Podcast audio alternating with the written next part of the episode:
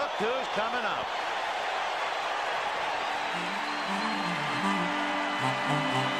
Hello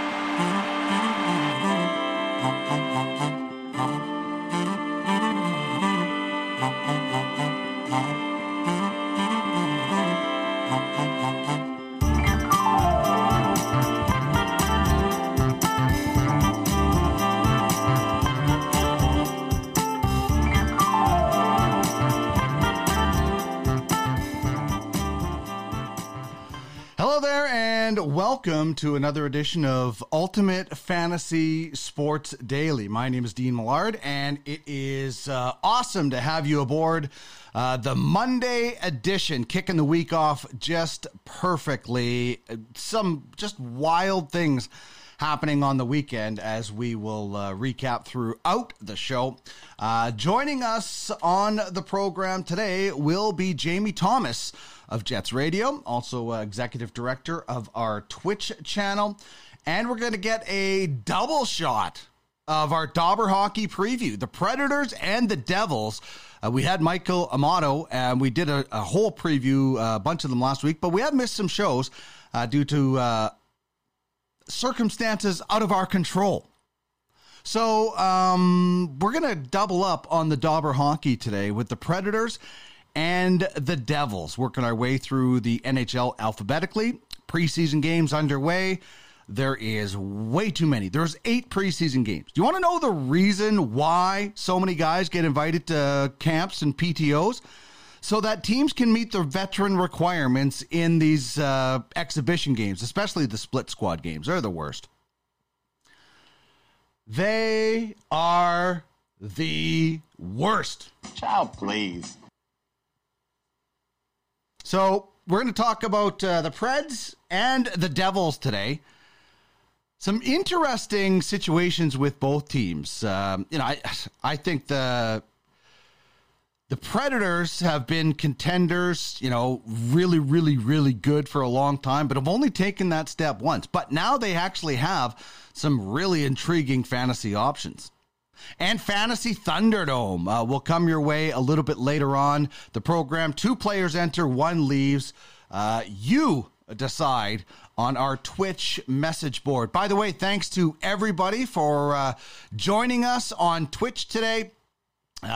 Please chime in, tell us where you're watching from. Uh, who you are. Sometimes I don't know everybody through uh, the nicknames and things like that. So chime in on uh, the Twitch message board. Uh, love to chat with everybody. Uh, love the interaction portion of the show. Uh, I should probably shut my ringer off though, just in case. Um, okay, some some really cool things to talk about um, as we get set for Major League Baseball's playoffs. There is a new documentary uh, that is going to be coming out about the Yankees and the Dodgers. They met three times uh, 78, 79, 80, or, and then 81, the Dodgers won the, the strike shortened season.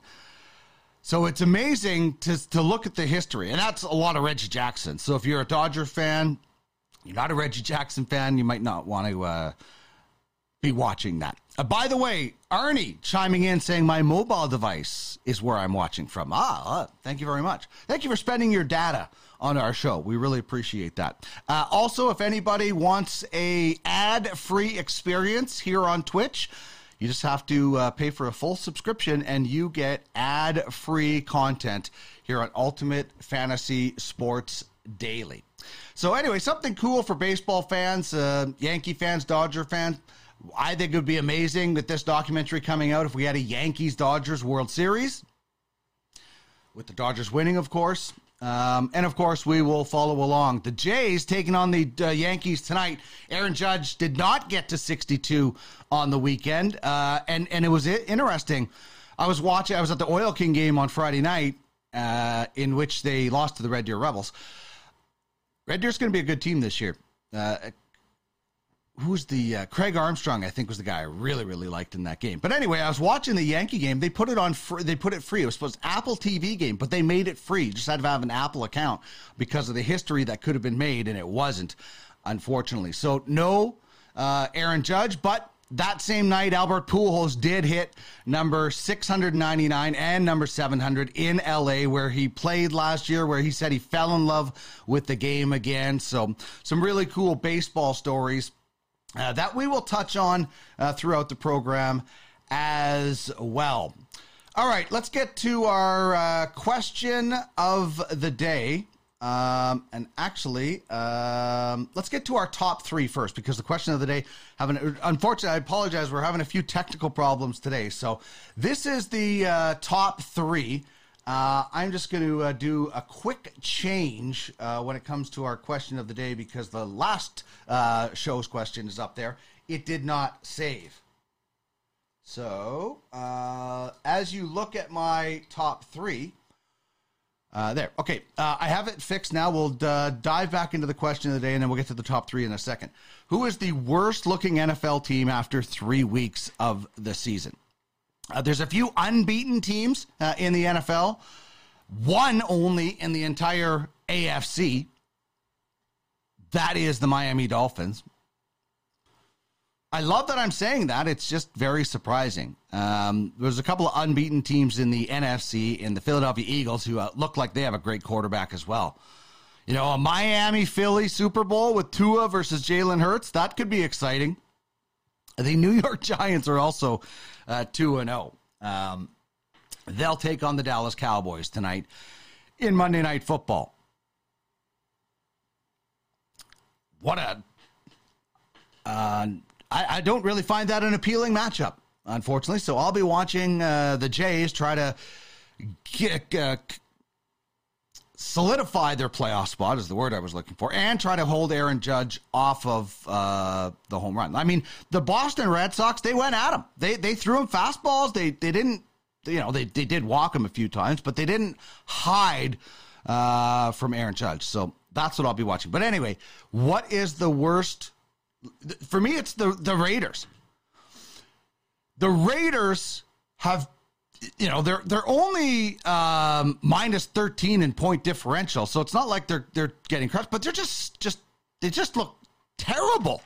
They went out and got Davante Adams. They're Josh Jacobs. You know, I guess maybe he wasn't feeling all that well, but for me, it's the Raiders, and, and that's obviously um, that's my favorite team. Uh, but some of the teams like you know who doesn't look good and is three and is two and one is Denver. Cincinnati doesn't look that good, although they only gave up two sacks last week, which was huge. And let's hope Joe Burrow stays off social media. Arnie says the Jets are bad as always, but they're getting fantasy production. That's the interesting thing. In Joe Flacco, you trust. Hopefully not, but. So, uh, who is the worst looking NFL team after uh, three weeks of the season? Now, here is uh, the top three. And uh, as we usually do on Mondays, um, we are looking at uh, things that we learned over the weekend in the NFL. So this is a, an, an interesting one when you looked at re, four, you know, of the best quarterbacks, you know, that we've watched for a long time and will watch for the next 10 years, hopefully. Tom Brady, Aaron Rodgers, Patrick Mahomes, and Josh Allen. They were all in action on the weekend. And these were their scores in points 12, 14, 17, and 19. So the defenses held the big four to less than 20 points. That's pretty impressive. Not for fantasy. Like if you're if you're looking at you have Tom Brady, Aaron Rodgers, Patrick Mahomes, or Josh Allen in fantasy, it wasn't a great day for you yesterday. But that is quite interesting to see that happen uh, with those four quarterbacks. Especially, you know, Josh Allen is, you know, you're thinking you're getting 30 points minimum. And then the number two thing the fact that the Denver Broncos are two and one is crazy. We know what happened in the first week. Then they, you know, they they did win obviously, uh, last week, but I don't know. It was uh, it was a weird sort of week.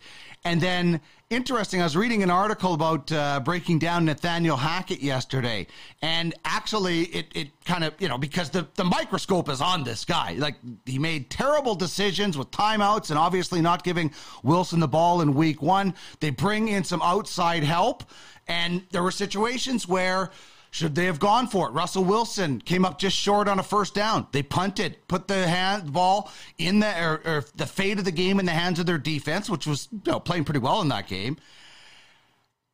And then they, they they let Russell Wilson come back, and you know he led the charge. This offense does not look good in Denver, but they made good decisions yesterday. So it's just amazing to look at the whole tornado of, of a gong show with the Denver Broncos right now. And they're two and one. Like, I'll be honest with you. I thought that the Raiders would be maybe where Denver is. And Denver would be maybe where the Raiders are. And, you know, Kansas City, they're leading, tied with Denver. Uh, the Chargers have all kinds of injury concerns now. You know, what I thought was going to be the strongest division, the AFC West, is upside down other than Kansas City. Crazy. And the third thing that I learned is that we definitely need more coach cameras. I mean, Ken Dorsey of the Bills went viral when he seemingly destroyed everything in sight in the press box when things went sideways against the Dolphins. This is beautiful. This is this is a beautiful like this is me. This is like 13-year-old me when Steve Smith banks it in off Grant Fuhr. This is me. When Glen Wesley misses an empty net in 88 or 90, whatever it was, against the Oilers, and DeMoe couldn't get his cup, that's me. When the Dodgers lose to the Astros because they cheated, this is me. We need more coach cams. Uh, like, he's going to get fined because Brady broke three tablets last week and got, they freaked out. But this is awesome. Like, th- I might just leave this up on a loop for the rest of the show. Just wild absolutely wild. So that's my top three. Uh, what did you learn about the National Football League over the weekend? Would love to know your top three things you learned when it came to the National Football League.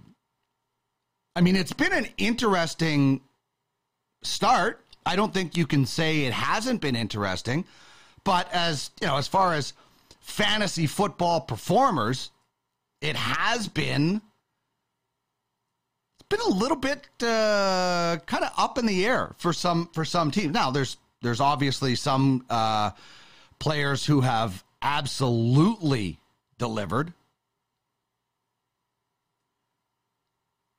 but it's been a bit topsy turvy, I think, for some people.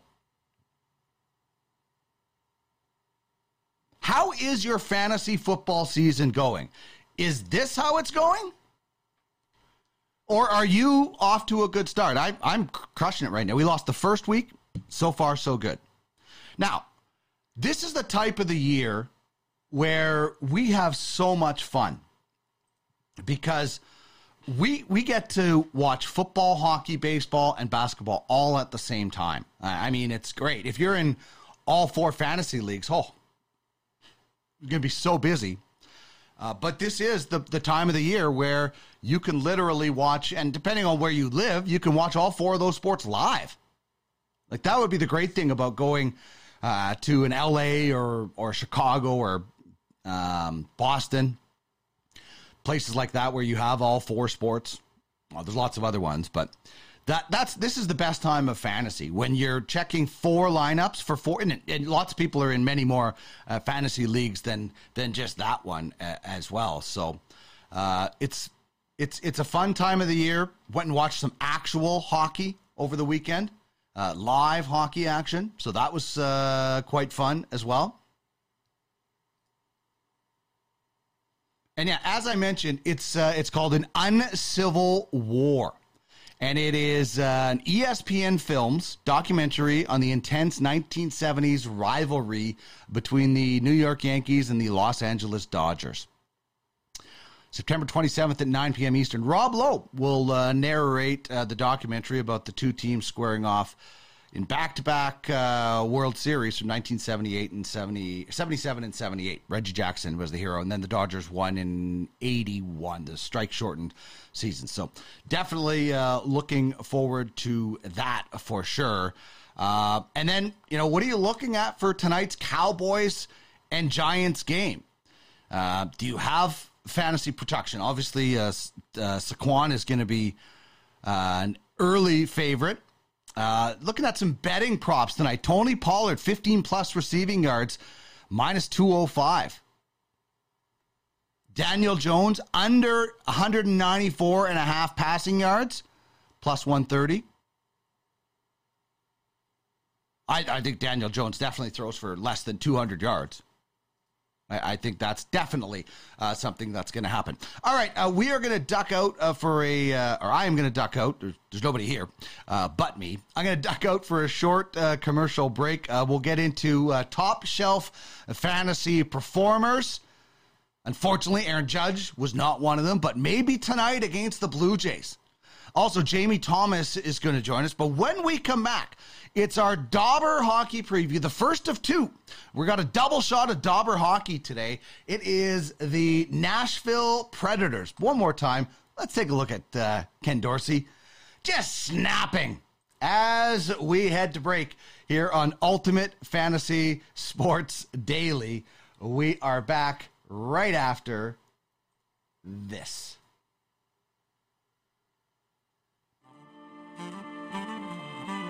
Mm-hmm.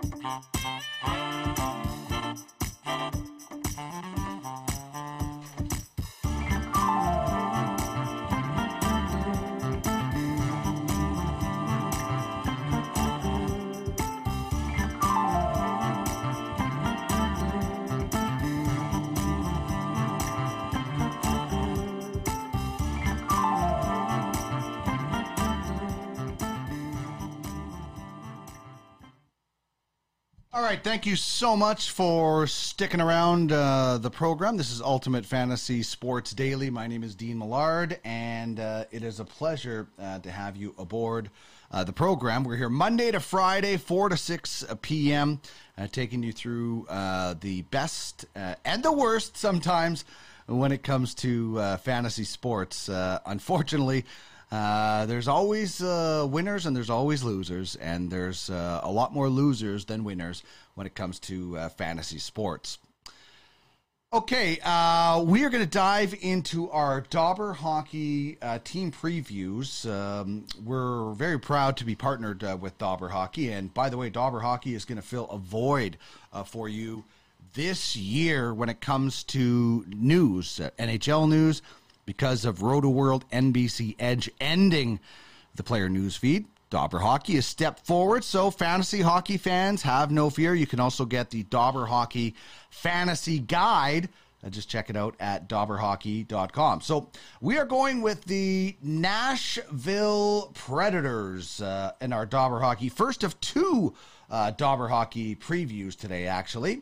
Um, and uh, like I was saying earlier, the Predators uh, have been a team that has uh, all you know been a I think a playoff contender for sure uh, for a long, long time uh, when it comes to the NHL playoffs. Uh, but also um, they've they've had some good fantasy, especially fantasy defensemen. Like they have produced obviously amazing NHL defensemen but the fantasy defenseman that they have produced is quite incredible. Now, when we look at this, uh, this is from uh, Puckpedia. Uh, where we get the faceoffs. There was obviously no left winger uh, on the second line, so obviously there's some updating that needs to be done.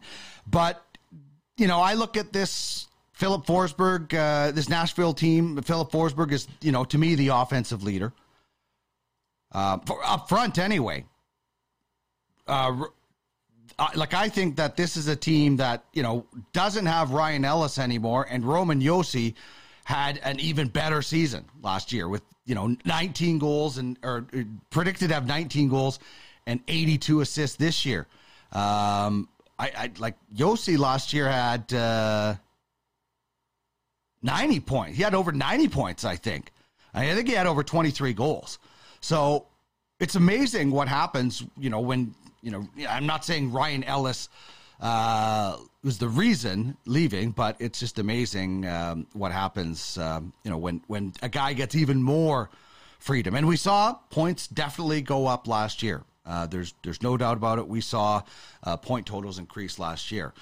So Forsberg uh, and Matt Duchene, I'm hesitant to to think Ryan Johansen is going to produce, uh, even at the level he did last year, of 63 points. Ryan Johansen has had one season in the 70s when it comes to a total points. So last year, he had a 63 point season. As mentioned, offense was up. I could definitely see Ryan Johansen taking a step back. That's why I didn't put him as one of the top three stars and Josi is uh, the third one with with Matt Duchene. The breakout candidate for me is Eeli Tolvanen. Tolvanen has been the guy. You know, some called him the best player outside of North America at different times. Uh, first round pick coming up, I think, six years now. But has never really had much of uh, sniff. And I think last year was maybe the first year he played close to a full season. So I'm looking at him as a breakout player uh, this year, especially if this guy fills that second line void uh, that is out there. And then the sleeper pick that I'm going with is Nino Niederreiter. Again, another guy that I expected a lot more out of in his NHL career. But if you get to 20 goals, that's pretty good. And you're going to be able to get Nino Niederreiter like way late in your draft. So, yeah, unless it's a dynasty league that you're redraft, you're, you know, he's available. But Nino Niederreiter for me is uh, is is a sleeper pick this year. Now let's take a look at what Dobber Hockey has for the lineups for the Nashville Predators. And and remember, we talked with Michael Amato last week on Thursday about kind of guys needing some line luck. And there is that here as well. I like I mean, if Ryan Johansen centering the second line, Eeli Tolvanen and Philip Tomasino uh, are there Tomasino, they're to have to prove that they belong there.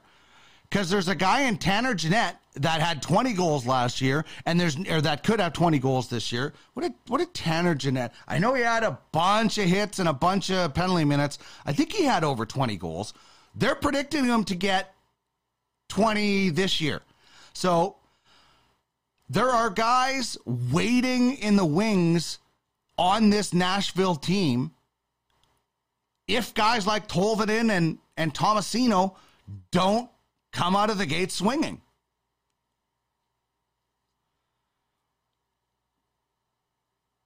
Arnie saying, in any of my drafts, Nino has never been drafted. I think this is a sleeper guy, a, a third line guy who, who, let's face it, at some point, those guys are going to struggle.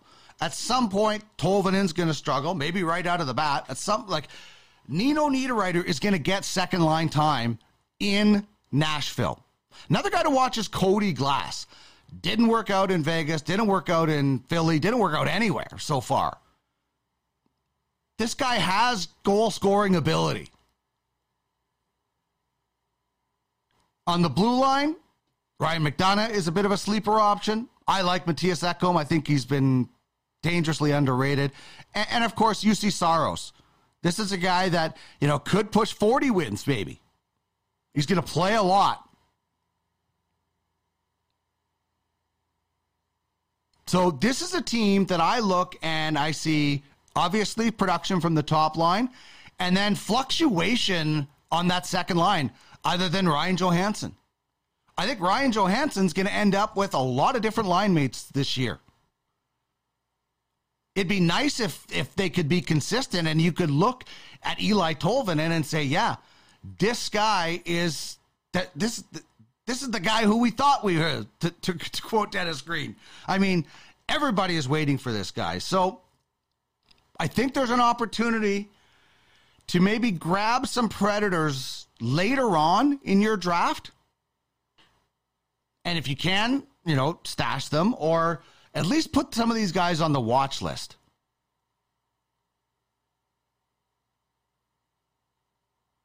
I don't know. If goals are worth more, Nino Niederreiter getting 22 goals could be beneficial as a sleeper option. Now, Phil Tomasino is is uh, I I think he's an interesting uh, uh, player. Double digit goals last year, thirty two points.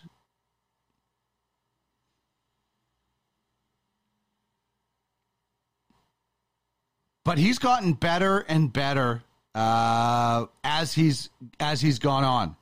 Uh, from his time with the, the Canada World or the U18 program, uh, to Niagara and Oshawa, and then eventually the Chicago Wolves, where he scored 13 goals in 29 games. So this is a guy who has been tracking arrow up, as Tom Rennie would say. And again, I think there's going to be a point where he's going to, uh, you know, hit some roadblocks and and be moved around. But these are two guys who you could look at as def, uh, definitive guys who could either break out. You know, you could you can even call uh, Tomasino and Tolvanen sleepers if you want to. I, I look at uh, Tolvanen as a potential breakout, especially if they have him down for a thirty a twenty goal season. I think if that line can stay together consistently, maybe you can get forty five points, fifty points out of Tolvanen. Same with Tomasino. Ryan Johansen's a really good passer. So if that line can stay together, fine. But like we talked about last Thursday with Michael Amato, you're going to need a little line luck with whoever you grab. Whether it's uh, whether it's line luck to have Tolvanen and, Tomasino stay up there with Ryan Johansen and, and get a good look, or if if you're looking at like Tanner Jeannot uh, with the penalty minutes and the hits, or Nino Niederreiter, uh, you know, fills out a few different categories, plus a 22 goal guy potentially. You're hoping for those guys. Because I don't know if Nino Niederreiter is going to be as productive. Well, I know he's not. He's, Nino Niederreiter is only going to be productive in my mind if he gets bumped up to that second line. So, still a sleeper option. I still think there's potential for him to play with Ryan Johansen at, at times this year. Same with Jeannot. That guy throws the body around a lot. So he's there's going to be an opportunity for him to move up the lineup. So some line luck needed in that second, third line. Uh, but draft away with those first three guys Mikael Granlund, Matt Duchene, Filip Forsberg, Roman Josi. Dante Fabbro, I thought he would have been better by now. Um, actually, traded him in, in the one big league that I'm in, the UFHL. Uh, he was a guy we wanted to build around. Just hasn't taken that step like other Nashville defensemen have. And he might get passed on the depth chart, you know. Like, this is a guy that you might want to avoid. Certainly, you're drafting Ryan, uh, Roman Josi, Mattias Ekholm. Um, you know, McDonagh could come in handy. Like that whole right side of Carrier, Lauzon, Fabbro. Who knows what's going to happen with that? I, like I said, Dante Fabbro has not taken the steps forward that I think fantasy owners and the Nashville Predators in particular were hoping he would. And in goal, no question, Juuse Saros. Now, is Juuse Saros a top five goalie? Probably not. Maybe after this year, though. If he gets into the 40 wins, maybe this year, maybe after this year. So, what do you think of the Predators um, as a fantasy option? How deep do you go? As Arnie said, Nino Niederreiter has never been drafted in any of his. I don't know how deep those leagues are. He's obviously going to be drafted in 32 team leagues. But how deep do you go? Do you go full top six as Dobber has it uh, laid out here. And then you wait on guys. Like I think Tanner Jeannot's getting drafted because of the hits and the PIMs. So do you go top? Is there a top seven for forwards?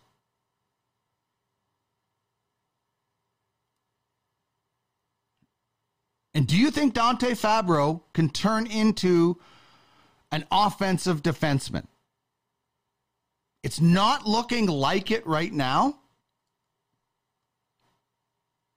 But then again, he's only 24 years old. And he's only played 174 NHL games. I'm still not convinced Dante Fabbro is going to be a uh, top line fantasy performer. But who knows? So that is the Nashville Predators of our Dobber Hockey team preview. Uh, we're going to take a look at the New Jersey Devils a little bit later on in the show. But if you have something to chat about when it comes to the Preds, uh, maybe something I missed or you disagree with something I said, please uh, drop it in the uh, Twitch chat message board, or you can hit me up on Twitter at Duck Millard. You can also get me at UFS Network. And you can check us out at UFF Sports as well. All right, Fantasy Thunderdome, and we will get much more into the National Football League as well uh, when it come to came to fantasy yesterday. This is Ultimate Fantasy Sports Daily on the Ultimate Fantasy Sports Network. We're back in just a few minutes.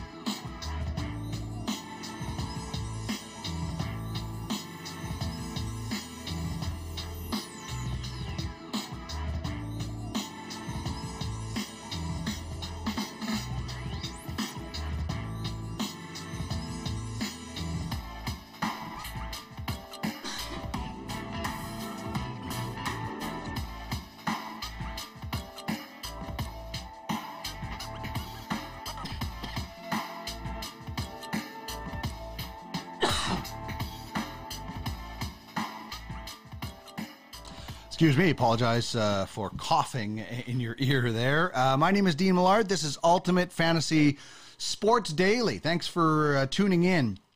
It is 4:41 p.m. Eastern Time. Of course, Giants Cowboys tonight. We'll have a Monday Night Football watch party right here on our twitch.tv slash ultimate fantasy sports channel. So make sure you tune in for that. If you missed uh, Andy's Ultimate Fantasy Football Show yesterday. Uh, you're missing out on Sundays. It's excellent, and we'll be here Monday to Friday, 4 till 6 p.m. Eastern Time. I'm so glad uh, you were able to join me today. Jamie Thomas will join us a little bit later on the program. Uh, but we're going to get into some uh, performers, uh, top performers of uh, the night. Let's start with some Major League Baseball.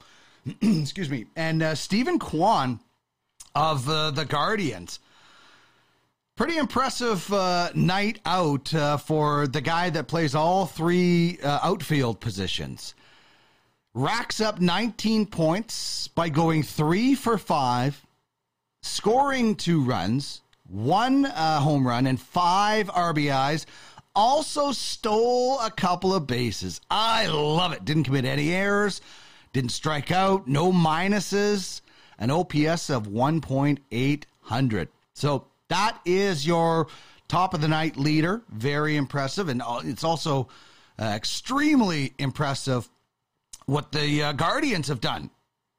Clinching a playoff berth, clinching the Central Division in the American League.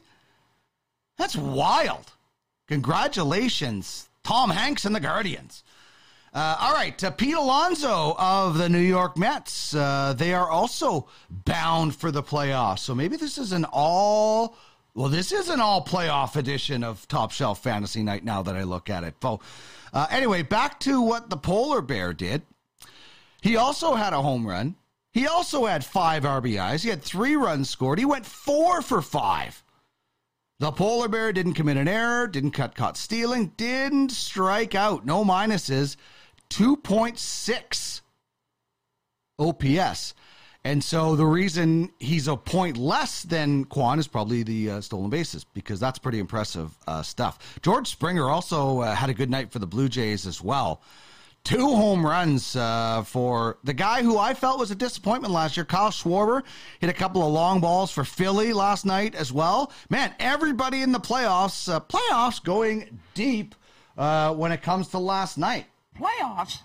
Uh, as for some pitchers, let's check out what they did on the bump last night. Uh, Cristian Javier of the Astros, also bound for the playoffs. 17 point night, six innings uh, on the hill. He did not give up an earned run, so that gives him the quality start bump. I didn't get the win, though, as uh, Baltimore would have battled back. One hit, eight strikeouts, no ERA, uh, no earned runs, rather. Uh, so pretty impressive. And Nestor Cortes Jr. Uh, gets the Yankees a 2 0 shutout victory last night, thanks to six innings. The quality start because there were no earned runs. Did uh, give up two walks, five strikeouts, and just one hit.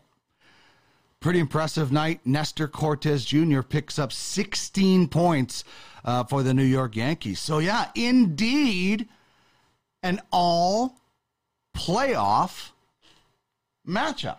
Playoffs? Edition of Top Shelf Fantasy Night. And uh, obviously the, the matchups continue, but it's a it's a weird evening in Major League Baseball tonight. I think there was actually only four games. Yeah, there, there's literally four games, and only one of them doesn't have some sort of playoff implication. That's the Reds and the Pirates. So in the Who Cares Bowl, uh, Contreras will pitch for the Pirates, and you'll see Mr. Anderson, Mr. Anderson on the hill for the Reds. Elsewhere, you got the Braves and the Nationals. Uh, you know, the Braves are, are still fighting for position. The Yankees and the Blue Jays. We've got a lot to look at in that game when you've got Aaron Judge chasing 62. You've got the Yankees and the Blue Jays also battling for a playoff spot. The Yankees are, uh, I think they've clinched the division. And then the Orioles and the Red Sox. The Orioles are still holding out hope that they can get into a wild card spot. Uh, the Yankees have not clinched a uh, division; they've clinched a playoff spot. So there's still a chance. There's the the magic number is two. Uh, so any combination of a Yankee win, Blue Jay loss, and, and it's over. So it's for all intents and purposes, it's done. But you do have Toronto, and then in the in the wild card, you have Baltimore that is holding out hope that they can catch uh, either Seattle or Tampa Bay. I guess they could catch Toronto, but they're um, they're six and a half back of uh, Toronto, so that's going to be pretty pretty hard. But they're only four games back of Seattle, so that is doable. And Seattle has not been the most consistent, just three wins in their last 10. So I, I there's definite some excitement. Uh, certainly, um, when you're watching Toronto and you're watching tonight and the Yankees, you're watching Aaron Judge chase history. He's still stuck at 60, 10 games to go. And it's funny, we had a poll question a while back about when Judge would do this. This is the series that a lot of people picked. And I'm like, he's going to get it done way earlier than this. Like, I think this was going to be taken care of a while back. So, it, the interesting thing about this is, um, where is the, the the tweet? Larry Fisher, my good friend Larry Fisher, sent this tweet uh, to my attention. It's from TSN, but on this day in 1961, Roger Maris tied Babe Ruth for most single season home runs in the AL at 60.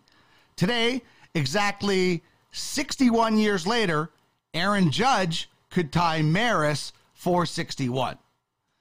Again, I don't believe in a whole lot of stuff,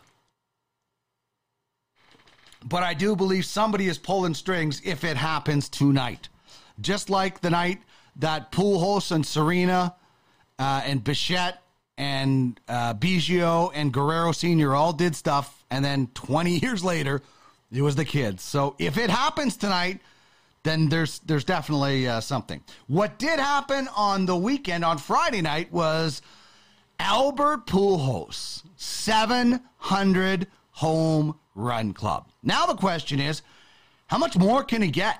How close can he get to Babe Ruth in the last nine games? He said he's retiring no matter what. What do you think? How close does Albert Pujols get to Babe Ruth?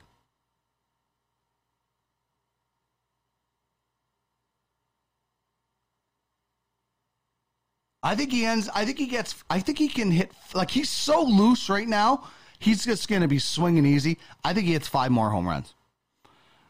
And, and you know, obviously, unless the uh, the Cardinals have other ideas of of what they want to do with uh, Albert Pujols down the stretch.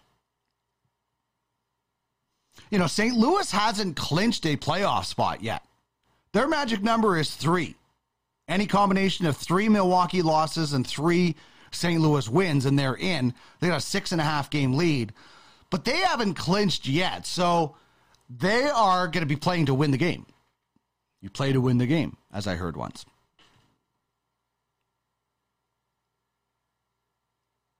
This National League is going to be quite interesting, other than the West, where the like the Dodgers have 106 wins already. Remember last year, everybody was freaking out because they had 106 and we're in the wild card. The Dodgers have 106 games. The record is 116 from 2001. Do they win 10 more games and tie the record? Do they win 11 and beat the record? Winning a World Series is way more important than that record, but they're going to want to win every game going in. Unfortunately, guys are going to get rested, all that stuff. The Pujols thing, will be quite interesting to, to watch down the stretch for sure because um, just a, a, a really interesting chase. How high can he get? Can you imagine if he got even close to Babe Ruth? How exciting those few games would be. And then what does Judge do? Two home runs in the last 10 games. I thought Boston pitched him fairly. What is how is Toronto? going to pitch Aaron Judge. Keep in mind, Toronto is trying to win. They are trying to get home field advantage. Kevin Gausman on the hill tonight. against the Yankees. Don't know who's uh, starting tomorrow yet.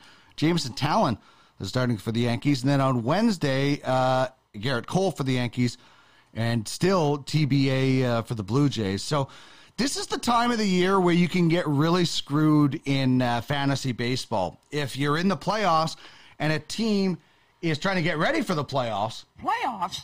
and they start moving the rotation around, you might miss a start. You might miss a two start guy.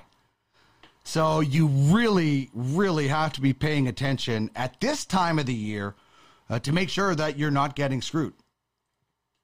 All right. It is time to play a little fantasy Thunderdome. We have a little fun on this show with this segment. Welcome to another edition of Thunderdome! You'd be cocky and arrogant, even when you're getting beat. Two men enter, one man leaves. Prediction? Yes, prediction. And right now, I've got two men. It's serious. It is serious. Uh, we take fantasy Thunderdome very, very serious here on Ultimate Fantasy Sports Daily. So, thought we'd do something a little bit different. And this is definitely for fantasy football GMs, dynasty leagues, uh, certainly in the UFAFL. You're going to want to know about this. I am asking you, who do you like when it comes to quarterbacks?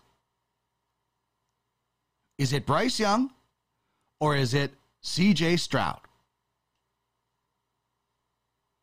Fantasy Thunderdome means two players enter and one leaves.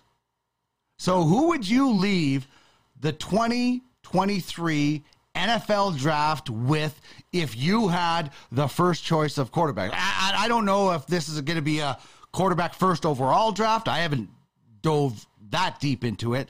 But who would you walk away from the NFL draft with if you had the choice?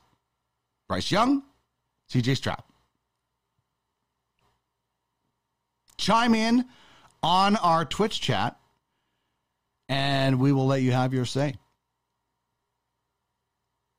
Arnie saying Ryan Ufko is coming in Nashville. Been following him since uh, the Chicago Steel days. He's in the NCAA. So I think Dante, Dante is close to done there if he doesn't start showing more. I totally agree, Arnie. You know, going back to some hockey talk, I totally agree that this is this is the the year for Dante Fabbro to like if if he starts in that top pairing, this is a, this could be the last time you see it. If he doesn't show anything, and you know possibly uh, he gets dealt, we'll see. But I agree.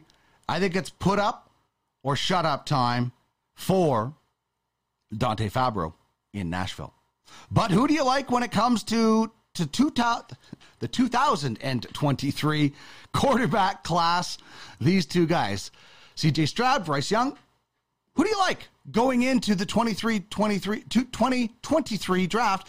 And more importantly, who would you like to walk away with at that draft? Chime in on Twitch or hit me up on Twitter at Duck Millard or at UFS Network. Welcome to another edition of Thunderdome! You'd be cocky and arrogant, even when you're getting beat. Two men enter, one man leaves. Prediction? Yes, prediction. And right now, I've got two men. It's serious. Indeed. Serious stuff here on Ultimate Fantasy Sports Daily.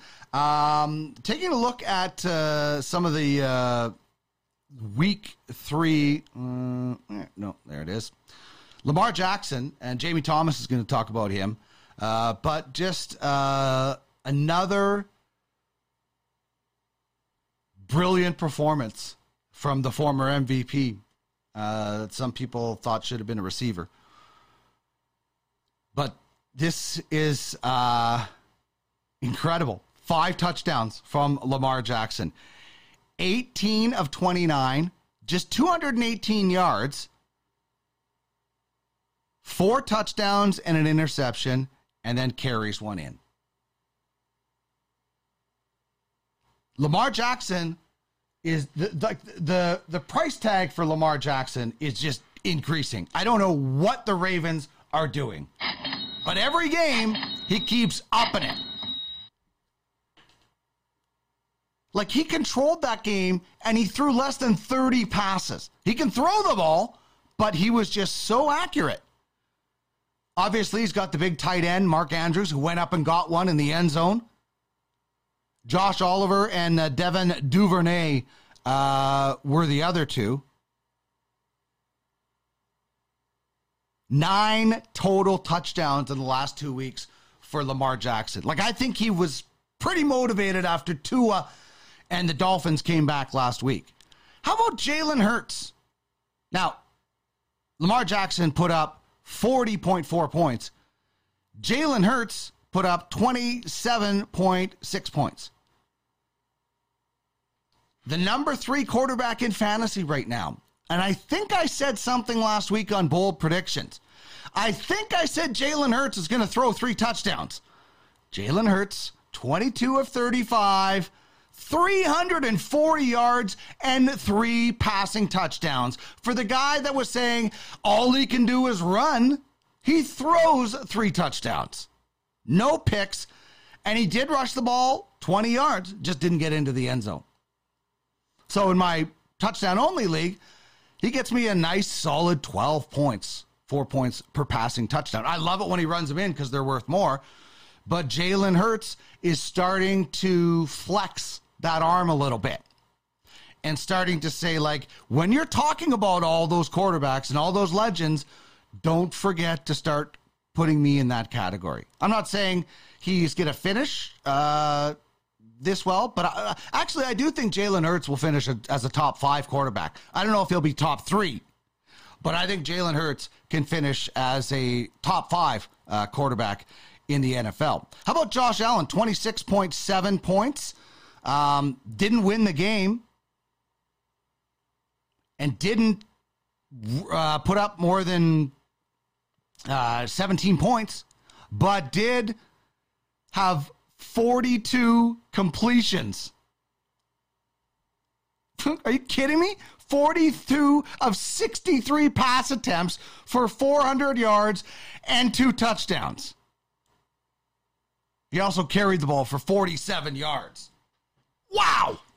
This is like a crazy week. So even though the defense has held them to, I showed that stat the other day er, earlier, 19 points was the highest between Mahomes, uh, Rodgers, uh, Allen, and uh, Brady.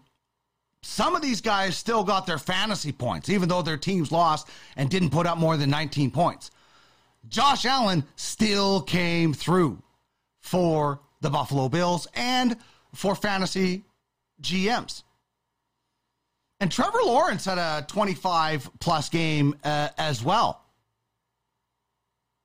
28 of 39, 262, three touchdowns, and he uh, rushed for seven more yards as they beat the Chargers. So, you know, I, I know a lot of people, I think, have some concerns about just Jacksonville in general, uh, but Trevor Lawrence, not bad. The biggest stat for Joe Burrows that you should be happy about if you have Joe Burrows is that he was only sacked twice in that contest. So it looks like Cincinnati might actually uh, have figured out the protection. He's off social media and he's protected. Now the Bengals, who won, can rev it up and get back into things. Um, all right. Uh, just uh, looking. Ah, it was against the Jets, but whatever. It's still a victory, and it's still something that you can build upon. All right. When we return, second hour of the show, Jamie Thomas of Jets Radio is going to join us. I'm, I'm, just looking on TV at the uh, Ken Dorsey Snap show. It was so good. And also, when we come back, we are going to preview the New Jersey Devils in our Dobber Hockey double shot of team previews today. Some really good young pieces, some nice veteran pieces. What do the Devils have in store for fantasy GMs this year? This is Ultimate Fantasy Sports Daily on the Ultimate Fantasy Sports Network. We're back right after this. Mm-hmm.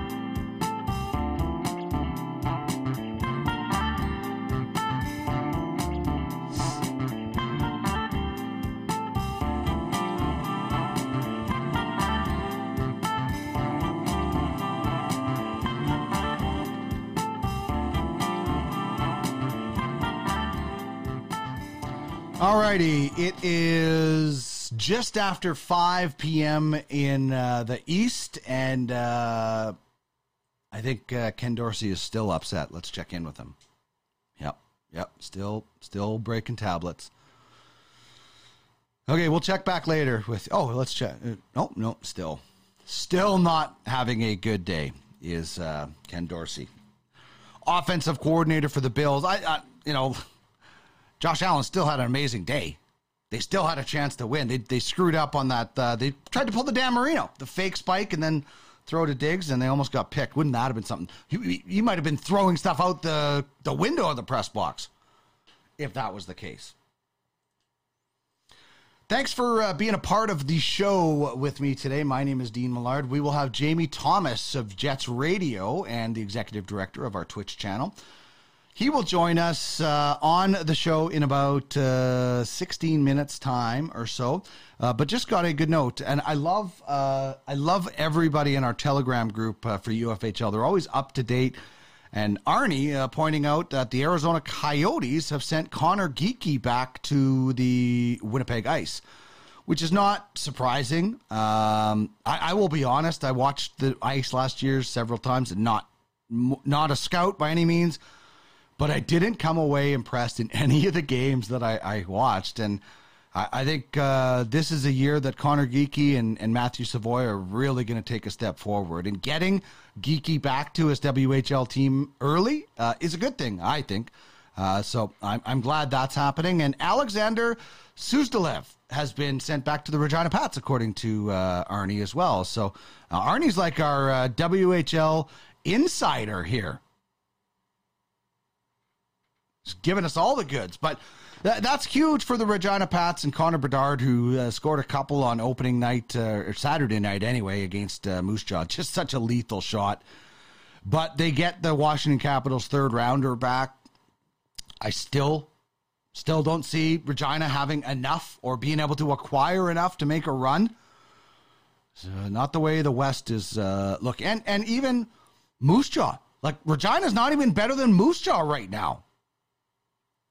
They're not better than Winnipeg. They're not better than Moose Jaw. I don't know if they're better than Red Deer.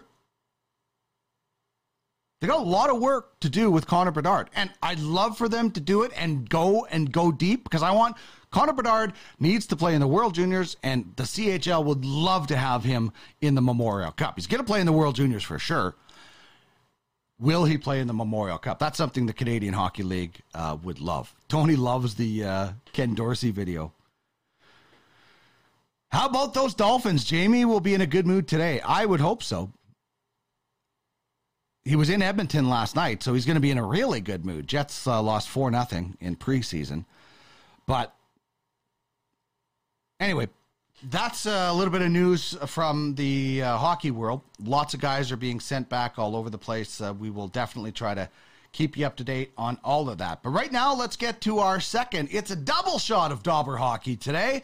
It's the Dobber hockey preview of the New Jersey Devils. Oh man, I should have had the Puddy clip. How did I not have Puddy lined up? We're the Devils. Nobody beats us. Ah! maybe my favorite Seinfeld moment. So we're looking at the New Jersey Devils. Uh, obviously, a team that has been drafting fairly high lately. Um, I'm not sure what to think of the Devils yet. Uh, they have obviously some really high end talent. They, they, you know, they go out and they bring in a guy like Palat. They have Dougie Hamilton. They have Damon Severson.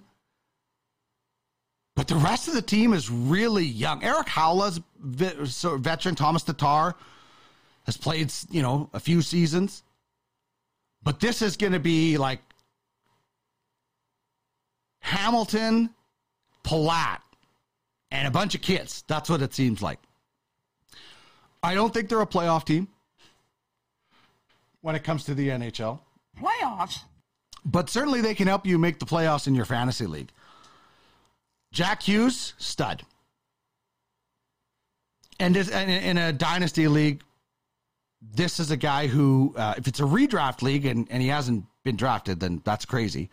Um, but I'm looking at Hughes, Jesper Bratt, and Dougie Hamilton. Those are the top three fantasy stars. I think the point production for Hamilton, I think he's going to be a 50 plus point guy.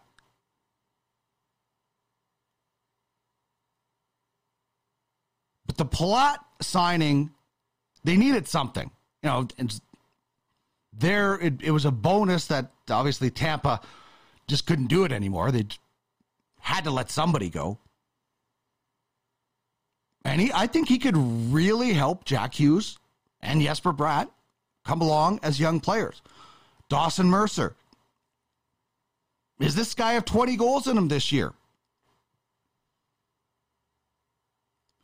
Igor Sharangovich. Does that guy have 20 goals this year? And what of Nico Hischier? I mean, a second line. Like here, here's what Dobber Hockey has. Actually, I'll, I'll get to Nico Hischier as my breakout player because I'm still waiting for him to break out. And Damon Severson is my sleeper. He's going to play behind Dougie Hamilton, and he might outpoint him. So let's take a look at what Dobber Hockey uh, has going when it comes to the Devils. So they have Jack Hughes and Bratt, both 70 plus points, uh, and a couple of, and one 30 goal scorer on the team. That's why they're not making the playoffs. You're only having, you know, 130 and then a bunch of 20s. You need like nine 20s, and they only have a, a couple of uh, forecasted. But this is a team, depending on where you are in your fantasy hockey team build. Are you rebuilding? Then target these guys. Like Alexander Holtz on a third line, this guy has 40 goal potential. He's still young, but he will be available in your leagues. In a dynasty league, this is a team. Jack Hughes is already on your league, probably. Jesper Bratt, I'm sure. Guys like Dawson and Nico Hischier probably will be as well. Guys like Dawson Mercer, Alexander Holtz, uh, Sharangovich, these are guys that could be really strong players in a couple of years maybe even next year, maybe even halfway through this year. that's maybe pushing it. But an interesting group with a bunch of kids. I mean, the Devils have to be one of the youngest teams in the NHL. Have to be one of the youngest teams in the National Hockey League. But it's going to be an interesting situation. What happens in goal? We haven't even talked about that. Is Vanecek the guy? Is it going to be Vanecek gets upwards of 45 games? Or is it going to be Mackenzie Blackwood steals some game? Oh, or uh, is is Blackwood uh, hurt? I thought maybe I'm thinking of somebody else right now. But anyway, Vanecek is going to be an interesting situation to watch uh, when it comes to to the Devils. Again, I don't think this is a playoff team, but I like a lot of these young players. Uh, and I, I think, you know, the Devils have a pretty crowded right wing when you've got a guy in Alexander Holtz and his potential on the third line. Maybe somebody gets moved. I think I like Holtz more than I like Mercer, but that's tough. We will see, you know, definitely uh, some movement. Like I said with the Nashville Predators, there's opportunity there. And some of these guys need some line luck too. Like Tomas Tatar easily can slide up if uh, Sharangovich isn't going. Same with Holtz and Mercer. Those two guys could be interchangeable all year. Like I think the the top line is is pretty secure, other than the odd shuffle here and there. But Palat with a couple of young guys to, to really mentor them is is pretty good. I don't see Nico Hischier getting supplanted by Erik Haula uh, on the uh, second line center position. But it's those two wing positions, kind of like Nashville. Second and third line can be a little bit interchangeable. If you are going for somebody, I I would be going for Holtz Mercer rather than Tomas Tatar. I, obviously, I think there's a lot more upside with Holtz and Mercer. But there's some there's some interesting potential uh, with this uh, particular roster moving forward.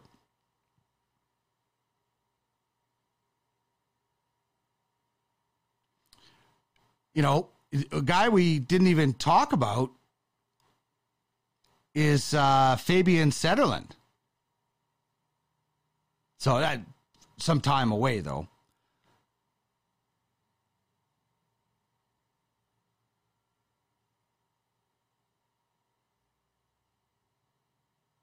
Jonathan Bernier underwent hip surgery last January. Uh, doesn't seem ready for the start of the season, which is why they went out and got Vanecek. So Vanecek and, and Wedgewood, hmm, not not a goaltending tandem that I would be crazy about in the NHL or in fantasy. So I kind of look at the uh, I kind of look at the Predators and the Devils a little bit similar, especially when it comes to the second line.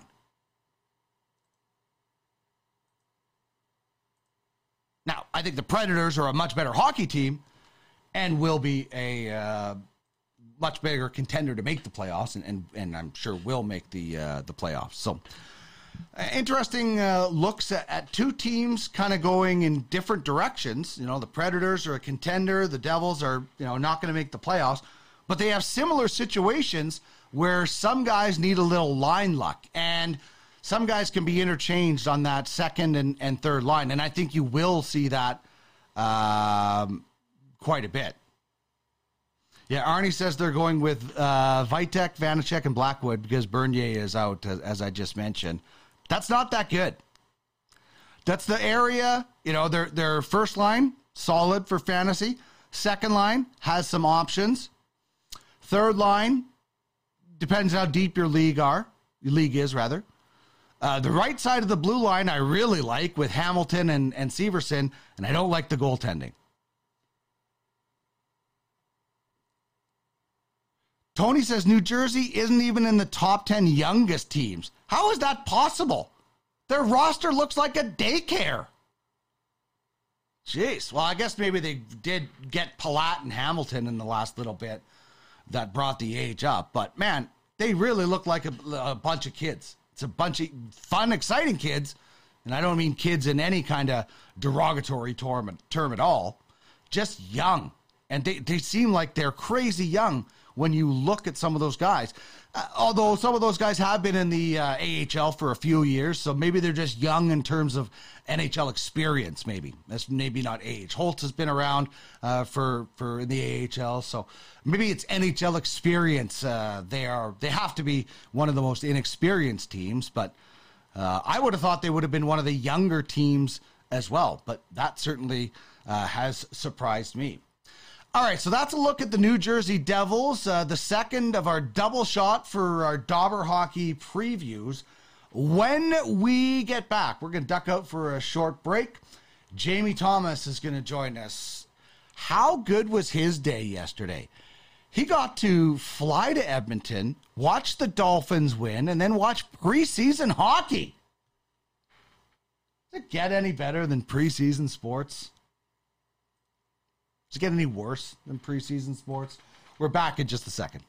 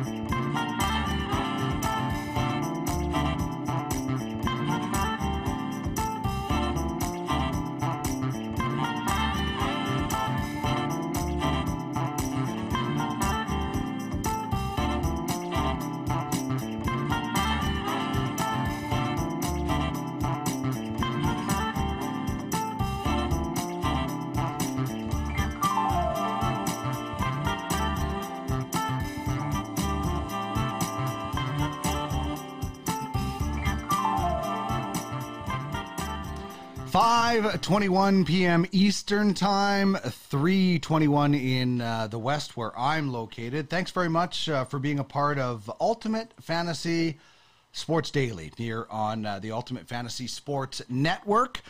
Um, talking about the Devils, uh, I thought they would easily be one of the youngest teams. Tony says two teams are tied at 25.9 years. And I thought the Devils would be under 26, says Arnie. And um, I'm trying to find. Sabres and Blue Jackets are two of the younger teams. Detroit, New Jersey. Oh, so, yeah, I was right. Tony's trying to trick me up here, get me to say the wrong stuff. Devils are the fourth youngest team. So yeah, I thought uh, it seemed like they were way too young uh, to not like unless they you know like brought in like a seventy year old to switch it around. Anyway, let's uh, bring in uh, my good friend and yours, Mr. Jamie Thomas, uh, who was uh, in Edmonton over the weekend watching some play or preseason hockey, not playoff hockey, not playoff hockey, preseason hockey. But That was not playoff hockey. oh no, no, it wasn't. Do you know what I just realized though, man? What? You are so lucky because I just realized that this year Halloween falls on a Monday. That means you're going to get to see me in costume again. All right. Yeah. And I'm actually home for that one because I we get back from Vegas. I think the uh, on the Sunday. So because I I have to go trick or treating with my children. Or sorry, I only have one trick or treating child child left. So um, the other two What? have bailed. Why? Like you made them Uh, bail or they bailed? No, they're they're not they're not into it anymore. Oh, you know okay. why though? Do you know you know why? Because um, they get a lot of candy, but Des takes it all away. She lets them have a whole bunch of stuff and then raids the bag. You know what I mean? So She's smart. uh, I don't I don't. It was totally smart. I'm not hopping my kids up on candy. So they have their they have their great night the first that the Halloween night. I'm sure they're digging into the bag while they're walking around getting the candy, and then Des is like, "That's it." And then you get the one piece of candy every lunch, you know, yeah. uh, uh, the, for a little bit, but then it's usually me and Des that eats the candy. That's yeah, they don't know that. It's us that eats they it all don't. the time. they yeah. know. They know that we eat the candy. So, They do? Okay. Kids um, are smarter so, than I So was. Maxim and Evan, you're like, uh, we're out. I'm not doing this for you. I'm not. I'm not hustling candy for Yeah. you. I'm, not, I'm not being your candy mule. Like you guys go get your own candy. I'm not doing all the hard work here. You go get your own candy. Yeah, you Yeah. go to you put on the costume, and look ridiculous as adults. Go trick or treating. Because I think I think Jerry Seinfeld that one stand up like how old do you have to stop being That's right. trick or treating. That's and what I there's was always that yeah. old. There's always that late group of kids. Because I remember in Cochrane, they'd always come about nine o'clock looking for candy all the time. And you're looking at them like, are you a little too old for this? But then I get it because you, you want candy. So- uh, Honestly, I trick or treated in high school because I just wanted more candy. That's right. So you can't blame them for it, but my kids aren't into it, so I don't know. It's there. It's what they should do is put on a costume, not and tell us they're going to a friend's house and go trick or treating, Yeah. Don't tell you. and don't tell me. And then oh no, you I lied to you about going trick or treating. Like it's just is They never even you know. Really, You would never even know because they just keep the candy at their friend's house. That's see, we're coming up with great ideas for them. And I We need to go back and be kids again. Why didn't we think know, of these like- things? we have great ideas that none of them are for the benefit of mankind. That's just the whole thing. So Yeah. Um, they've gone to waste as adults. Yeah. Well, uh, don't worry. Yeah. I'm going to dress up for you. Just just for Thanks, you. buddy. I'm going to dress up on uh, Halloween because you know I love it. You know I love Uh, it. So I want I want to dress up so bad now because I see all the costumes that are out there, which Yeah, we clearly did not have as kids. You and that's another Seinfeld thing. We had that crappy mask with the two staples on the side of the mask with the little one hole in there. And Seinfeld talks about you can't even breathe with those things on. And I I don't know. Your my favorite costume was um, one of my brother's friends was Wilson from um, what's Tim what's Tim the Toolman Taylor? Oh, yeah, yeah, yeah. again? I know. Uh, tool Um, time. Home Tool Time, improvement. yeah. Home improvement. Home Improvement. And he was actually he had actually a fence in front of his face this high That's up good. and had a hat on. Except he couldn't. My brother said he couldn't sit down at the bar because he had, he had the fence in front of him, so he couldn't bend his legs, which is a great costume. And then my brother was a can of kokanee that year, and I'm like, what, your friend rolls out as Wilson, and you're a can of kokanee, so you only put a garbage can around himself. Like that's you got outshone that day, Yeah. my son. you know, like everything that we were as kids, like at least Yeah. for me, I grew up in Brandon, so whatever I was, I was the fat version of it because it was always so cold. so if I was a ninja, I was the fat ninja. I was like Chris- I was like Chris Farley, Beverly Hills Ninja. Oh, I'm a stormtrooper. I'm the fat stormtrooper because you got to wear parkas underneath. So you know, I was like really skinny as a kid, but every costume was fat guy costume because you had to wear so many you clothes. You had to wear your coat. You had to wear your coat. And my mom, one year I was the Incredible Hulk, and my mom used her pantyhose on my arms for the muscles. And she put paper, we crumpled up paper for my muscles. Like, see, kids don't even know the, the suffering that we went through because that was such an embarrassing costume to wear. Yeah. Uh, I got my mom's pantyhose on my arms cut off like this. Like, Our parents tried. They tried, but Yeah. we just we didn't have the resources. It was a different world. We didn't have internet. We didn't even have the, we like we had to go into the encyclopedia and look up our costume. Like there was no Yeah. let's Google a costume.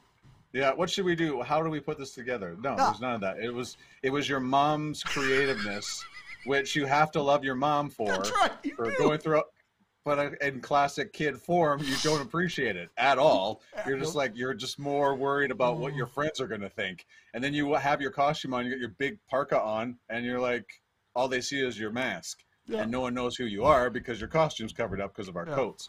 We we Halloween had we, the. The, struggle was real, man. The struggle was real. I'm, I, I saw a lot of therapists about it. That's I'm still seeing.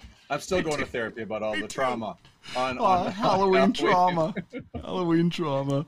Okay, if you would only tried harder, that's right. If you only had better have- craft skills.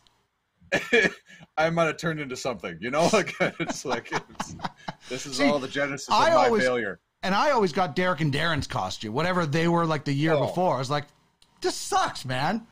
But anyway, let's, as as the as the third kid, it must suck because you It get did all suck, yeah. Yeah, you get everything- every everything's worn through. that's right. You get the Twice though, because they were twins. Like they were twins, so it would go through one twin, then the other twin, then me. So Yeah. like there was three Yes. hole, there was like uh, like three pant legs and everything because there's holes in everything. So it's terrible. We have First like a full. problems. Uh, we have a full cupboard here full of Evania's old clothes, and Evania's like four years older than Esme, so Esme's getting like four year old clothes. Right. By the time she get, by the time she's ten, it's like it's been it's been in this drawer. Like who knows how many moths are going to come out of the drawer when we open that up? So Yeah, there's like probably like a chip and pepper shirt in there or something. That's how Yeah. old it's gonna be or something like that. last last ridiculous thing. Did you ever have that um, shirt that with uh, when it what fed off your heat on your body, and it would uh, I can't remember what company Yeah, it was that like was, but it, with tie dye, right? Like it was. Yeah, yeah, yeah. Yeah, like, yeah. It would heat up. But I had one of those because I worked at Randy River, and my armpits like just always were just huge. So it's like it was never. It wasn't even sweat. It was just a complete like it, whatever the whatever the brightest color of that thing oh. was. That would be my armpits. It would just like shine up to my shoulders. Oh. I, I wore that shirt like four times, and it just got ridiculed by my friends. So I was just course. like, that one into the garbage. So like I think it was like forty bucks, even with my Randy River discount. Wow. Okay. Yeah. Let's get to some fantasy football talk. Uh, like we Sure. haven't even got to the butt punt yet, and we're already Oh, my God. laughing. But yesterday, these are the three things that Jamie Thomas learned uh, from Week Three in the NFL. Yeah, let's start with Jalen Hurts, right? I, I know you love this. You have him in our Yes. touchdown only league, and I, I know you don't reap the benefits as much. And you and I had this huge debate last year because I put up the, t- the front runners for MVP. Um, all his rushing yards and stuff goes to waste in our touchdown league. But I, I, I looked this. I saw this on uh, Monday Morning Quarterback. Week two versus this is first half stats from Jalen Hurts: 17 to 20 for 251 yards and a touchdown. That was against Minnesota. In week three versus are on the road against Washington. This is the first half again, 18 of 27 for 279 yards and three touchdowns. Yeah. So they're just yeah, the Eagles are like a fantasy team's dream right now, outside of the running back situation. Um, it is he is Jalen Hurts is unreal, and I love these guys. And I know we're gonna talk about Lamar Jackson in a second, but I just these the running slash the the dual threat quarterback. I love them. They're great for fantasy football, but I just love all this stuff of like, oh, I don't know if Jalen Hurts can do this. Yeah. Uh, Lamar Jackson, oh, blah blah blah. Why is he doing this? And we know we've already talked about Lamar Jackson and his, you know, not re- and representing himself and is probably hurting himself in that situation. But they are great for the game. They're fast. There's not many of them, and I just I it, it blows my mind that people just want to like constantly tear them apart for what they are and what they provide, and which is excitement every Sunday, Monday or Thursday, whatever When want to look at it. But Jalen Hurts and the Eagles are for real, man, and they are uh, lighting it up because of the excellent play from Jalen Hurts, and um, I'm thrilled. I'm thrilled to say it. It's just it's something you want to go with. And then number two, I really thought, I really thought the Dolphins playing at at home against uh, Bills, you know, the Buffalo Bills. I'm like, okay, yeah, they've had these two wins, and it was impressive the comeback against uh, Baltimore, but Miami continues to give up. Before the game against Buffalo, I believe they're giving up 8.3 yards per passing play, and then of course, you know, they go for I threw over 400 um, for the for the Buffalo Bills, and like it just it's ridiculous. Josh Allen, I have a whole lot of things going in my head right now, talking about our, our Halloween costumes. But Josh Allen goes over 400 yards, but 60 something plus passes. Yeah. The fact that they they Buffalo kept shooting themselves in the foot, I, I know that, and I get that part. But some of that has to be on Miami, and some part of this is the Dolphins' defense. And I know the the Bills were on the field for extensive periods of time. I know the heat was a factor. I know the injuries were a factor, but good teams find a way to win those games. And I'm not taking the Bills are going to be they are a Super Bowl candidate, no question about it. But this is a huge win for the Dolphins. Um, no question about it because I think a lot of people, including myself, were going, I don't know. Like I thought they were going to get killed by Buffalo. I thought there was just no way. I know the Bills flew in a little bit earlier to get used to the heat, like New England did, but it just they were just better on this day and, and shut locked it down when they had to. So uh, the the Miami Dolphins at as of week number three are for real in the National Football League. Do I put them in a Super Bowl category yet? No, but I'm still more than happy to say they'll be a, a playoff team. Yeah, they're the only undefeated team in the AFC. So weird. I I was not. it's a weird time. It and yesterday's game is weird in the context of, you know, the Dolphins won the game, but the yeah. Bills provided much more fantasy uh, oh, uh, yeah. points and things. I mean, Josh Allen, Tyreek 400 yards, nothing. throwing the ball 60. Yeah, yeah, Tyreek Hill. What the heck happened with you had you had Waddle and Hill last week setting a record, and and Jalen yeah. Waddle still got the the, the ball thrown to him over 100 yards, yeah. but. What the heck happened with Tyreek Hill? So it was a weird game that way because the Bills provided more fantasy, but the Dolphins won the actual game. Right, and Chase Edmonds gets two more touchdowns, like barely any rushing yards on top yeah, of that. Super 21 yards. And Buffalo Buffalo had incredible amounts of injuries in their secondary. They had a lot of rookies, a lot of inexperienced guys in there. So I thought Tyreek Hill was going to tear them apart. But you have to give Buffalo credit, man. They, they, they still did all the things to lock down a very dangerous Miami Dolphins offense. Uh, we're not going to go into the Tua Tagovailoa uh, situation because I we have no idea. You know, the Dolphins are saying one thing. The league's the NFLPA wants to look into the concussion protocol that was followed and stuff like that. But I, all I know is when I saw the video of him getting up, I'm like, oh man, that that's a concussion. They're claiming there was his back froze up. I, I yeah, I've never had my back freeze. So it's just it's just so hard, right? And, and it's so hard to look at it. It's it's going to be very hard for the league and the NFLPA to prove that there was something wrong, that they didn't follow the concussion protocol. So we'll have to see how that goes. But um, you know, you're gonna ha- you have to look at it though, right? Like they at least have yeah, to look oh, at this. Yeah, they they do. Yes, and it, and it it looks suspicious. I mean, I'm not a doctor. I've never and we've gone over that before too. It's just it's hard to tell where the real real side of the story is coming from. So mm. nonetheless uh, nflpa and all these, this investigation coming up we'll see how this this turns out. But i do hope that they follow concussion protocol because tua's is looking what they thought he was going to be and it'd be really unfortunate and sad if they didn't uh, you know stay with that especially you start the season 2 and 0 I don't really think that you had to have that game, so I really hope you're not putting somebody in the in harm's way just to go to three and zero. Oh. Right. Uh, you yeah. mentioned Lamar Jackson, four touchdowns yeah. yesterday, five in total when you count uh, on the ground.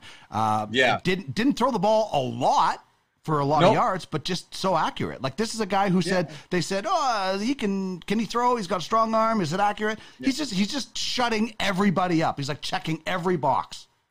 Yeah, and I remember, you know, when he was back in college, I was like, I don't know, I don't know, this guy's going to be the, this uh, next real thing, and and then you know slides in the draft to the last part of it, and I mean, I believe it was the last pick of the draft in the first round, but and great great call by the Baltimore Ravens. But again, another guy that is electric every Sunday, and maybe he's not your prototypical quarterback that stands in the pocket and everything. But who cares? You just need every you need something different throughout the league, someplace. So I enjoy thoroughly anytime. And yes, sometimes he mail air mails passes and stuff like that. But it's just there's just the unique skill set that he has and the ability that he's learned over time to not put himself in harm's way as much as he does run. Uh, it's incredible testament to him as to staying as healthy as he has. I know his career has been very short. It's still early on, but uh, impressive nonetheless. And uh, the Baltimore Ravens and Lamar Jackson have to come to some type of agreement here. you would hope um, uh, without those those uh, these those sneaky agent fees that are going on here. But I'm I'm telling you, if he had an agent, this this thing would have been done a long time ago. Yeah, like this price keeps going up, and I, like Baltimore yeah. at some point is going to have to fish or cut bait because like yeah. somebody's going to pay this guy uh, every time he goes out and, and you know even against Miami when they lost, he wasn't bad. Just Tua no, was, was really good. So like this guy is getting better and better. He bet on himself just like Aaron Judge did, and it looks like yeah. Uh, right now at least he's he's you know it's going well because somebody's going to throw a lot of money at him or he's going to get franchised, right? Right. Yeah, and, and I it would be silly for Baltimore to cut away from him because you've built yeah. the offense around him. So I, I don't like it's just the the marriage is there, the marriage is working. So let's just come to a conclusion here. You're gonna have to pay a lot of money, um, flat out. I, I, I understand that you don't want to pay Josh Allen money. I understand you want to pay Patrick Mahomes money, but this is the market and the world that yeah. we live in right now. So yeah. um, it, I, I know it makes it challenging, um, salary cap wise down the road, but man, with the way television contracts are going, you know, freaking Amazon paid one billion dollars a year for the rights of Thursday Night Football. I think they're going to be okay in Baltimore the way the salary cap goes up and, and the like like that. So yeah. hopefully this comes around. But as, as long as Lamar Jackson keeps entertaining us every Sunday and making fantasy owners happy, it's a good place to live in. I, I would agree. I, I, don't like paying a buck thirty-five a liter for gas either, but it's the no. unfortunate world that I live in as well. And I know oh, you guys are a little bit more out in uh, Manitoba. All right, let's talk some baseball now. Uh, two things about baseball that you really enjoyed uh, or yeah. are, are, learning about over the weekend. Right. Um, okay. So Albert Pujols gets the 700 fourth player ever in history to do so. But I just like the the lot the this doesn't begin to explain the greatness of Albert Pujols because I know it's only the seventh player to do it, but he's on the road in LA. You know, St. Louis crushes the Dodgers that night. I believe he hits two home runs, 699, 700. The fact that he got a huge standing ovation, and you should, I'm not saying any fan base shouldn't do this, but gets a huge standing ovation. Mookie Betts is like clapping in the outfield. You, you see Dave Roberts reacting yeah. and realizing he shouldn't be reacting, but it's just an exciting moment for a guy. It's such a good player, a great player, a classy player, and the things that he does for his you know his home country, you know, you can't even put together and explain to how incredible this this individual is. It's it's sad that this is well, it, it looks like this is going to be it for him, um, but the fact that he got to 700 you know, and we were everybody's tuning in again. I, it is not like when it was with Mark McGwire and Sammy Sosa, and we're all tuning in every night to see the home run. But you sure were interested. And the St. Louis Cardinals are a good team. Dodgers are a great team, but it's just the fact that we were and tuning in. Oh, did Albert Pujols get that? That's good for the sport, mm-hmm. and it's great for an individual because of the person that he is. So really happy for Albert Pujols, special player, special person. Yeah, I, I totally agree, man. Uh, great dude, and and I love that it happened in L.A. where he said uh, the yeah. fans helped him fall in love with the game again. So that that is great. I was I was at the Oil King game on Friday night, and I was watching Judge uh, on his uh, quest, and then when that ended, I watched Pujols uh, hit his two dingers. So it was quite fun, and and right. I am I, I'm tuning in uh, every night. I've got judge on uh, every night, and you know we're we're looking at that, and and and that's your next point. The Jays can send a message uh, to yeah. the Yankees and to everybody, but also they could be part of history too with with this yeah. uh, Aaron Judge chase. So it's a real fun time for a Blue Jays fan. Right, as he as he continues to try and break the American League record right, held by Roger Maris uh, all the way, and you can argue about all the other stuff with Sammy Sosa, Mark McGwire, and Barry Bonds, and the steroids, all that stuff, but still, it, the fact that that in a year that a guy bets on himself a, in the probably the team in Major League Baseball, it's just like it just it's a great time. It's it, it it's fun to watch, and but it's it's it's huge for the Blue Jays, right? Um, mm-hmm. Kevin Gausman goes tonight against Luis Severino. You you got a great pitching match. I know the Jays haven't announced their starters for Tuesday and Wednesday at this point. But man, like if you can take two or three from this series and you end up running up against these guys in the playoffs, it's just it's good for a young team to have this. The Yankees also young. it's just a great matchup, and you want this rivalry to come back alive. And if the Jays can do this on home turf and excite the fans, and it's been a great year for both teams. Like this is a, is a tremendous opportunity for the Jays to just kind of send a message to the Yankees that you know we're not going to back down from you. They crawled all the way back into the race again, while the Yankees fella had their slide. So it's just there's all kinds of good things going on right now for the Toronto Blue Jays, and what a time to uh, run into the New York Yankees uh, on home turf. It's gonna be really, really, really cool. Oh right, my uh, gosh! Yeah. Like, lastly, it's like much watch TV. Yeah, it's, it's it's it, it is. It really is, and and all the way through to October, and then like this is the best time. You got all four sports about to be colliding, um, Yeah. so so it's really great. Now, uh, college football. All you know, maybe not as uh, much upheaval uh, this past weekend as we've Yeah. seen in, in the first two, but you got your eyes on Kansas. Yeah, and why not? Um, you, you, I saw the stat today. Kansas hasn't finished better than three and nine in 13 years. They're four and zero. So Wow. I mean, and then for them for them to climb into the top 25 um, is a tremendous a tremendous feat, right? And you you know you and I are the we love the underdog. We love this this story. Um, they've got Iowa State this weekend. They're three and one.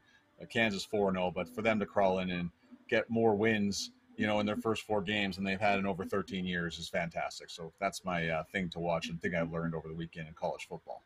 And and again, we, we talked about uh, you know, Kentucky in the past. Kansas is another school that's more known for basketball and making a name for themselves uh, in football. So that's fun to see. Yeah, absolutely. And uh, our good friends Appalachian State. So it's just like we uh, we are. It's all coming up roses for Dean Millard and Jamie Thomas in our pursuit of the and, and cheering for the little guy. How how fun? Did you just not want that preseason game to ever end last night? Like the first of eight, right? You guys play eight. Does everybody play eight? Uh, No, they're Ooh. only playing six, so the Oilers are playing uh, only eight. I don't know what the thought process behind the six and eight uh, game Oh, thing or whatever, but yeah, it's it's completely bizarre to me. But I'm thrilled. Should be four. Uh, here, here's the thing. I think we all know who's going to make the Jets. Like, there's just not, there's not really much. There, there might be somebody that come in there that comes Sure. in there and comes to the 13th forward or the seventh defenseman that we we didn't think of. We already know who the goaltenders are.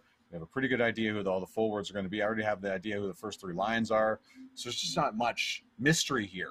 no. But it, you you do love seeing the younger players like Chaz Lucius played last night. That was his first Yeah. NHL game outside of the the the, pen, the tournament Penticton first first round pick in 2021. You know, other guys are going to get chances, and it's exciting for them. So I think we have to like. I, there was grumbling about preseason hockey. It's always messy, but man, it's still an NHL game for the younger guys. And after being in Penticton, you start to re- you, you start to under, get to know the guys, the younger players a little bit better, and you realize how exciting this whole process is. So I, I think um, I've, I've come to appreciate preseason hockey more than I have in years past because of what it means to the younger players. And it's a great opportunity for guys in the in the Manitoba that will play with the Manitoba Moose, the American Hockey League, and all, all across the National Hockey League, to kind of put their foot in there. Like Mikey Eyssimont is this gritty, grinding, diminutive forward who just doesn't. You you see him every time he's on the ice. He's always doing something. So they're just they want to put their foot in the door for Rick Bowness and his coaching staff whenever there's an injury, and there will be, who's going to be the first call up or the second call up. That's that's that's why these preseason games are so important. And while it's like it's going through the process for you, likes of you and me and our other media friends, it is a whole lot different for the younger guys that play in the NHL or the American Hockey League. yeah, I get that, but then you can get Yeah. all- everything you just said Oh. can be accomplished in four games.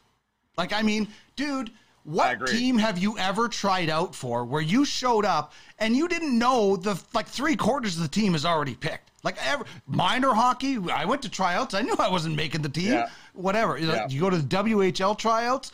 You know, Connor Bedard isn't getting. You know, like all, every team at these levels are three quarters picked, and you're looking for a few guys. And I get, and you can do that in four games. I mean, the reason there's 100%. so many PTOS is because teams have to fill out veteran requirements. It's crazy. I just, I just, I, I get the young guys trying to make an impression, but you can make an impression in two or three games, and, and that's all you need. That I just think it's Eh. too much. And it's not like the preseason tickets are any cheaper. So people that don't normally go to games, like make preseason cheaper. So people that don't normally get to see the games can come to the games. That's not going to happen. I, I just know we know this. We just Yeah. It's it is mind boggling. I'm sure the NHL feels they have other things, other fish to fry. But uh, I agree with you. Cut it to four. Play play all the young kids the first two games. Give them a shot. Kind of let the guys are kind of on the cusp play that third game, and then bring your full squad together for the fourth game, and then you're off and running. We, should solved it. We solved it. We solved the NHL's problems. Yeah. Do you have any split squad games? We're coming for you. Um, Do you have split squad games? and that wasn't a threat. That was just uh, so we don't have that out there. Split squad I'm not- games are the worst. I'm not though. Chris Chelios. Yeah, split squad games. They I'm suck. not doing a Chris Chelios. Uh, split squad games are awful. So yeah, they don't have any. No, they don't. Oh, So you're lucky. It'll be a younger. I- believe it's a younger squad again tomorrow against Ottawa. Uh, Rick Bowness said little bit more veteran presence game three, and by the time they get to Calgary uh, for game six, it'll be the full squad because the, the Jets are their Jets are heading to Banff for five days of team building before the regular season starts. So Wow, do the broadcasters get to go? Paul Edmonds and I will be on the plane back to Winnipeg on Saturday. Back to Winnipeg. did, did you like? Did you like the pause there? Yeah. Paul Edmonds and I will be on the plane back to Winnipeg. Dramatic Yeah, pause. so- Bravo. Right, Thanks buddy. a lot, man. I love, I love the new studio, man. I love it. Yeah, we're working hard on it. We got a few other Yeah. things to do, but uh, we've Yeah. got some new improvements. So I think it's going to look a lot better as we go. It works for the show, man. It works for the show. Thanks, buddy. Thank you so Okay, much man. for joining me. As usual, talk soon. Yeah, you bet. Okay, bye. There's Jamie Thomas of Jets Radio, and of course, he's our executive director of the uh, Twitch channel.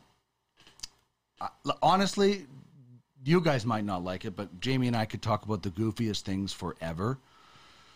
Not sure if it's the greatest thing for a show or not, but we'll see. Uh, just trying to catch up with the chat. I love Tony says uh, comebacks show how strong the locker room is, and they weren't intimidated by the Bills. That, that's perfect. Like that's that's exactly it. Like you know they held that team that team in check. They they let Josh Allen do whatever he wanted, pretty much, but that team was held in check, and that's a huge victory. You know, in seven weeks from now to look back on. Anyway, fun chat with Jamie Thomas. He'll join us every Monday here on uh, Ultimate Fantasy Sports Daily. We are going to wrap things up on the show. When we come back, we're back in just a few.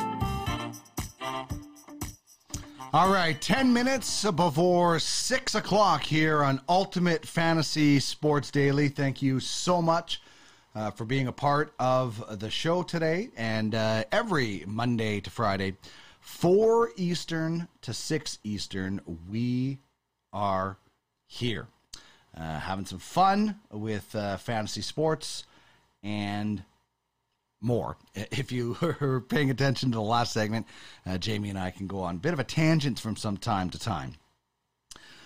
Uh, but let's uh, circle back to a couple of things. Uh, question of the day Who is the worst looking NFL team after almost three weeks as we have a game tonight? Monday Night Football, there will be a Twitch watch party right here on twitch.tv slash ultimate fantasy sports. So make sure you keep it locked on here to have some fun with the National Football League. But who is the worst looking team after three weeks? I, I said the Raiders, especially with the expectations I had. Not been fun. Has not been fun at all. And here's what I learned after almost three weeks uh, the defense holds the big four Rodgers, Brady, Mahomes, and Allen, none of them put up more than 20 points. 19 was the total. Denver being 2 0 is wild, but Nathaniel Hackett made some smart decisions yesterday. He didn't go for it when they came up short. On third down, he punted to because his defense was playing well, and then finally somehow the offense got going and went down to win the game. So I don't know. I don't know how they're doing it. They blew it in week one. They barely won week two. They brought in outside help in week three, and they're two and one. I did not think Denver would be two and one and, and Vegas would be 0 and three.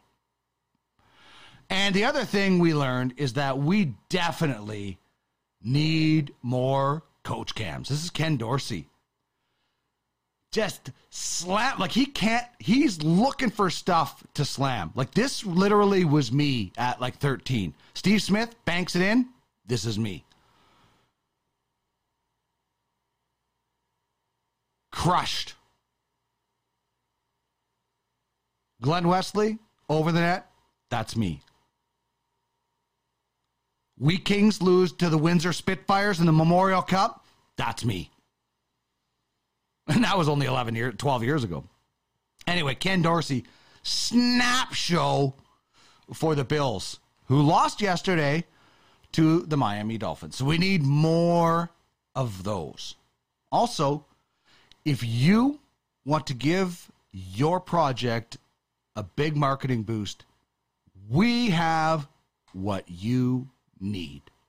Get yourselves ready to race at great heights to become the global sim racing champion. Create your crypto livery. Enter with the best designs. Enter to win prizes. Outrace your competition. Winning is all that matters. Watch the other racers in your rear view mirror.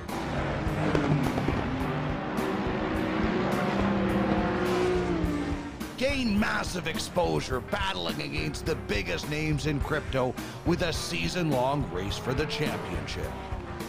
Bring glory to your token. Drive like a champion, win it all.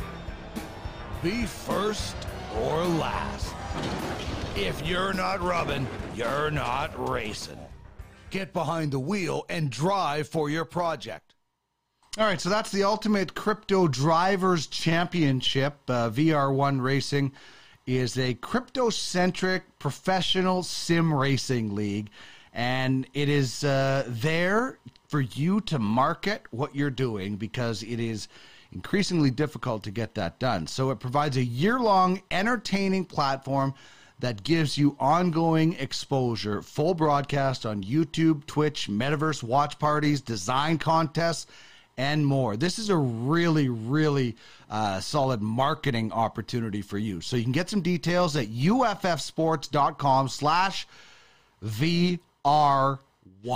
I can't wait. It, it, looks just incredibly real. Uh, it is uh, simply just amazing. Uh, by the way, if you want to make a bet tonight on the big game or maybe something to do with Aaron Judge, head to BetUS. And if you want to bet responsibly, I have a 125% bonus that you can use on all sports. Just head to at Duck Millard, use the link in my bio, and boom, you get your 125% bonus. Put a bet on any game, any day, any time. All right, that is going to wrap things up for us. Thank you so much to Jamie Thomas, who joined us. Uh, Eric Grossman is going to join us uh, tomorrow. Uh, he was a guest a little ways back. I think he's going to be a Tuesday guest. So, adding to our stable. I don't know what's happening with Mike Amato. I saw it today. Congratulations to him. He got uh, got on with Sportsnet. So maybe that's what happened. You come on this show, you get noticed, you get onto Sportsnet. But Mike getting noticed for his uh, hard, hard work. So uh, hopefully we'll have Michael Amato still with us on Thursdays. But if not, we'll uh, look for other top notch guests to join us uh, each and every day. Thank you so much for joining me on the program today. If you missed anything, it'll be up on YouTube uh, and we'll put it out in audio format as well. Thanks to Jamie Thomas. My name is Dean Millard. Have yourself a wonderful evening. Enjoy if it's the Jays and the Yankees. Enjoy, hopefully, Aaron Judge hitting a couple of home runs. And if you're a Jays fan, uh, hopefully you will enjoy a victory. And also Monday night watch party right here on Twitch starting at 6:30 p.m. Eastern. Have yourself a great evening. We're back again tomorrow. Take care. Thanks now. Bye-bye. Bye bye. Bye bye. Bye bye. Bye-bye. Bye-bye.